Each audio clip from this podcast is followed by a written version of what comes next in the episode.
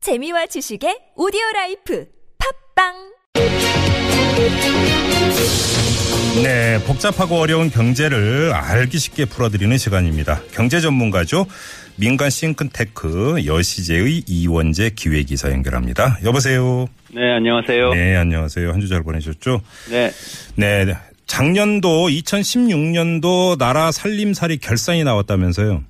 네, 맞습니다. 나라 살림살이가 좀 좋아진 걸로 나왔는데요. 어, 그래요? 좋아졌다고요? 네. 예. 경기가 침체인데 나라 살림살이 좋아졌다니까 좀 이상하긴 한데요. 예. 어쨌든 총 세입을 보니까 이 전, 그 전년, 그러니까 2015년보다 16조 9천억 원이 늘어나서 345조 원입니다. 세금을 이만큼 걷었다 이거잖아요, 이 얘기를. 그렇습니다. 그렇죠. 네. 근데 송- 총 세출은 332조 2천억 원. 음. 그러니까 전년보다 이것도 12조 8천억 원 늘어난 건데요. 오, 훅 잡았네요, 이사의- 그러면. 예. 그렇죠. 예. 12조 8천억 원의 잉여금이 발생했습니다. 네. 정확한 용어는 잉여금이고요. 아, 예.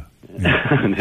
그리고 쓰려다가 남은 불용액이 11조 원. 음. 꽤 많이 있죠. 예. 그리고 그 중에서 4조 8천억 원은 이제 2017년 올해로 넘어오게 됩니다. 예. 이게 세입 세출 말고요. 예. 다른 이 국가의 수입하고 지출이 있습니다. 음. 뭐 이것저것 있는데요. 뭐, 뭐, 저기, 그 사회보장 기금 같은 것도 있고 그런 예. 것들을 다 합치면은 그냥 단순 세입 세출이 아니고 통합재정수지라는 것이 나오는데요. 네. 통합재정수지도 16조 9천억 원 흑자입니다. 어. 그래서 그게, 어, 그것도 그 2015년 같은 경우는 2천억 원 적자였거든요. 예. 그래서 흑자로 전환을 한 뭐 이런 음. 케이스가 됐습니다. 네.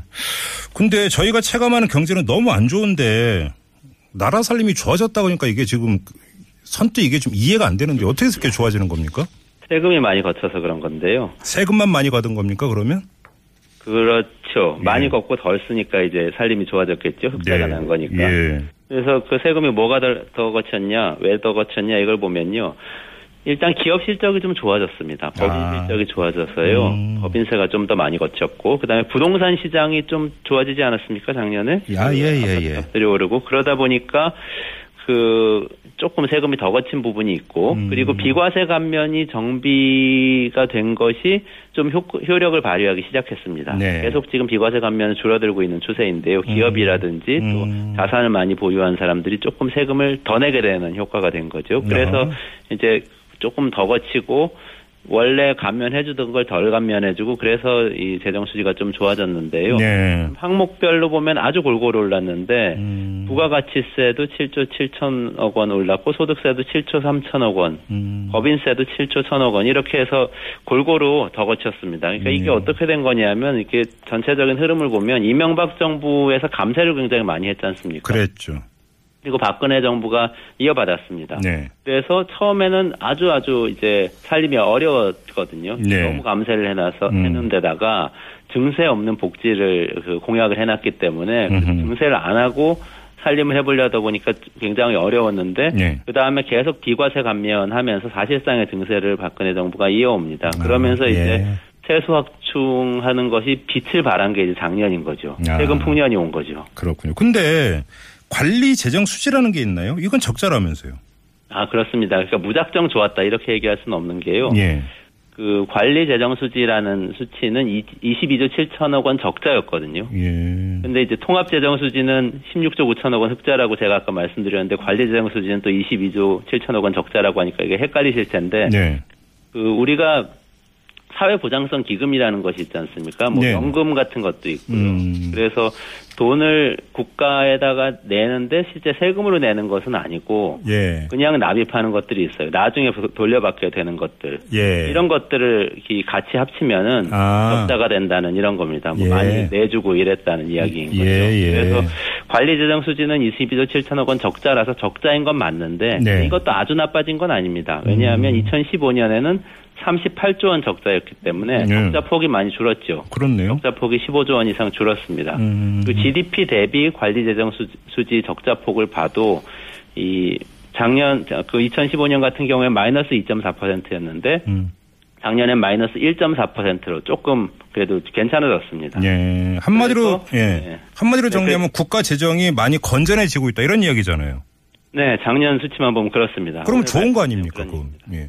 좋은 건데요. 국가만 보면 좋은 거죠. 그래서 우리가 뉴스 보면 국가 신용 등급 이런 것들 발표되지 않습니까? 네네. 그런데 우리나라 신용 등급이 계속 좋은 수준을 유지하고 있습니다. 예. 점점 더 올라가고 이- 있어서 네. 이제 채권 발행하기엔 굉장히 좋은 이 여건에 있는데요. 음. 문제는 뭐냐면 만약에 이 서- 시민들은 어려운데 경제가 어려운데 국가만 흑자를 보고 있으면 만약 가게가 적자인데 국가만 흑자를 보고 있으면 그게 정상인가 이런 생각을 좀 해볼 필요가 있어요. 아, 그렇죠. 예. 예. 그러니까 작년 같은 경우에 최악의 청년 실업률을 보였지 않습니까? 2년 연속으로 음. 사상 최악의 사상 최고치 청년 실업률이었고요. 네. 그리고 영세 자영업 경기가 굉장히 어려웠고 음. 어 그런 상황이었는데 경제적 취약계층에 대해서 복지 지출이 제대로 이루어지지 않았다 이렇게 해석을 할 수가 또 있는 거죠. 아하, 예. 그래서 작년에만 봐도 11조 원 규모의 추경 예산을 편성을 했었는데요. 네. 그때 사실은 그 20조 원 규모의 슈퍼 추경을 해야 된다는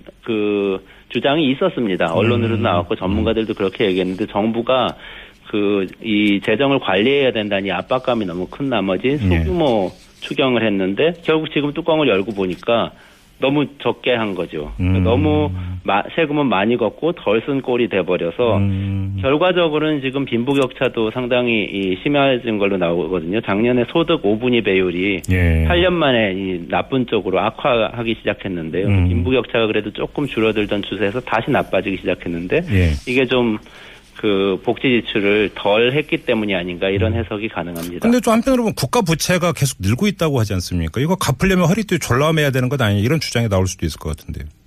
그렇습니다. 국가 부채는 늘고 있어요. 국가 부채가 이 작년에 620 국가 채무죠. 국가 예. 채무가 627조 원으로 나왔는데 이게 부채하고 채무하고 조금 다릅니다. 채무는 반드시 갚아야 되는 이 직접적인 아. 빚을 이야기하고요. 부채하고 네. 채무가 또 달라요? 개념이? 그렇습니다. 국가 부채와 국가 채무는 다릅니다. 채무는 반드시 갚아야 되는 직접적인 이 빚을 이야기하고요. 예. 국가 부채는 그 연기금과 관련된 나중에 이 연금으로 돌려줘야 되는 것들 같은 음. 것들이 다 포함, 포함이 됩니다. 아, 예. 그것은 이제 나중에 좀 불확실성이 크기 때문에 음. 그 나중에 줘야 되는 거를 이제 현재 가치로 환산해 가지고 지금 빚이 있는 걸로 음. 계산을 해서 있는 일종의 가상의 빚이기 때문에 그거는 보통 빼고 이야기하는데요. 네. 빼고 순수한 빚 국가 채무만 이야기하자면 627조 원이, 조 원이었습니다. 예. 그래서 전년보다 35조 7천억 원이 늘었거든요. 그래서 음. 속도로 보면 근데 사실 좀 속도가 늦춰졌어요. 왜냐하면은 음. 우리 국가 채무가 워낙 빨리 늘고 있어 가지고요. 네.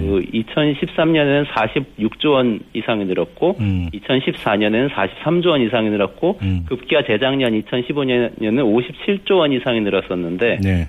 작년에는 어, 증가분이 35조 원 조금 넘는 정도였으니까 그래도 네.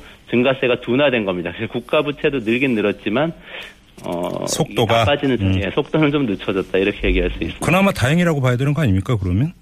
근데 이 부분도 이 재정 수지가 흑자면 무조건 좋은 거냐 이 얘기하고 좀 맞물려 있는데요. 저는 예. 꼭 이게 좋은 거는 아니라고 생각을 합니다. 예. 왜냐하면 예. 다른 나라들 최근에 보면요, 이 경기가 회복한 국가들 특히 그 미국이라든지 이런 나라들 경기가 좀 좋아지고 있죠. 근데 이런 곳들 아주 적극적인 재정 정책을 음. 아, 펼쳤거든요. 그렇죠, 그러면서 그렇죠. 국가 채무 비율이 다 높아졌습니다. 대부분 선진국이 다 높아졌는데 음. 우리나라는 어 그렇게 좀 돈을 써야 되는데 좀 덜 쓴 게 아니냐. 전략- 한마디로 인색했다 이런 얘기잖아요. 그렇죠. 인, 그 정부가 자기 주머니를 채우는 데는 굉장히 그러니까. 열심히 노력을 했는데 음. 사회 문제를 해결하거나 예. 또는 경제 성장을 시키는데 투자하는 데는 좀 인색했던 게 아니냐, 음. 아. 전략적인 실패가 아니냐 이런 이 지적을 좀 해볼 수가 있습니다. 그러니까 이게 박근혜 정부 때 그 국가재정을 좀 아껴 썼다는 점에서는 좀 잘한 측면이 있다고 지금 이 나타난 건데요. 음. 네. 작년의 경우만 보면 그런데 그 실제로는 제대로 계획을 하지 못해서 그렇게 된 부분이 상당히 많이 있거든요. 아까 슈퍼 추경이 필요하다는 주장이 나왔지만 안 했던 것도 그렇고요. 네. 매해 조금씩 예산을 잡아놨다가 추경 때 돼서 다시 한번 또 이 10조, 20조 원씩 다시 예산을 추가하는 이런 방식으로 예산을 짜는 것도 좀 무계획적으로 하- 했던 게 아닌가. 그래서 지금 이런 결과가 나온 게 아닌가. 이런 좀 비판도 가능합니다. 아무튼 이 설명을 들을 때마다 참 경제는 좋게 표현하면 오묘하고 네. 나쁘게 표현하면 참 머리 아프다 이런 생각이 좀 많이 드는데요. 자, 그러면 국가재정 운영 어떻게 해야 되는 겁니까? 그래서 일단 이게 이- 여기에 대해서는 제 견해를 좀 말씀을 드리면요. 네. 지금 이렇게 경제가 어려운 시절에는 국가가 좀 돈을 많이 쓰는 것이 필요합니다. 네. 그래서 복지 지출 조금 늘릴 필요가 있고요. 네. 저출산 고령화 대비하기 위해서도 음. 이제 이 저출산 대책에도 좀 더 적극적으로 투자할 필요가 있고 특히 국민의 삶을 이 그 보호하는 데 좀 많이 투자해야 되는데 그럴 때 국가 채무으로 나서 문제되지 않냐 이렇게 질문을 많이들 하는데요. 그렇죠. 음. 국가가 빚을 갖고 있는 것 자체가 문제가 아니고요. 빚의 성격이 사실 문제입니다. 음. 개인하고도 똑같은데 예를 들어서 우리가 집을 사서 빚을 갖고 있는 거하고 네. 술 마셔서 술을 너무 마셔서 빚을 갖고 있는 거 어이, 다르죠. 다르죠, 다르죠. 굉장히 예, 다른 거잖아요. 예, 예. 그러니까 국가도 예를 들면 공공 임대 사업을 전격적으로 많이 벌이면서 국가 채무를 늘린다거나 음. 그런 것들은 크게 문제가 되지 않습니다. 자산을 집을 국가가 갖고 있는 상태에서 빚도 같이 늘어나는 것이기 때문에 나중에 팔아서 갚을 수가 있거든요. 아. 음. 알겠습니다. 음. 그래서 이런 방식으로 좀 이 사업을 적극적으로 펼칠 필요가 있다 이런 생각이 듭니다. 아. 알겠습니다. 자, 원재랑 경제랑 오늘은 국가 이 재정 문제를 한번 짚어봤습니다. 수고하셨어요. 네, 감사합니다. 네, 지금까지 경제 전문가죠 여시제의 이원재 기획이사와 함께했고요.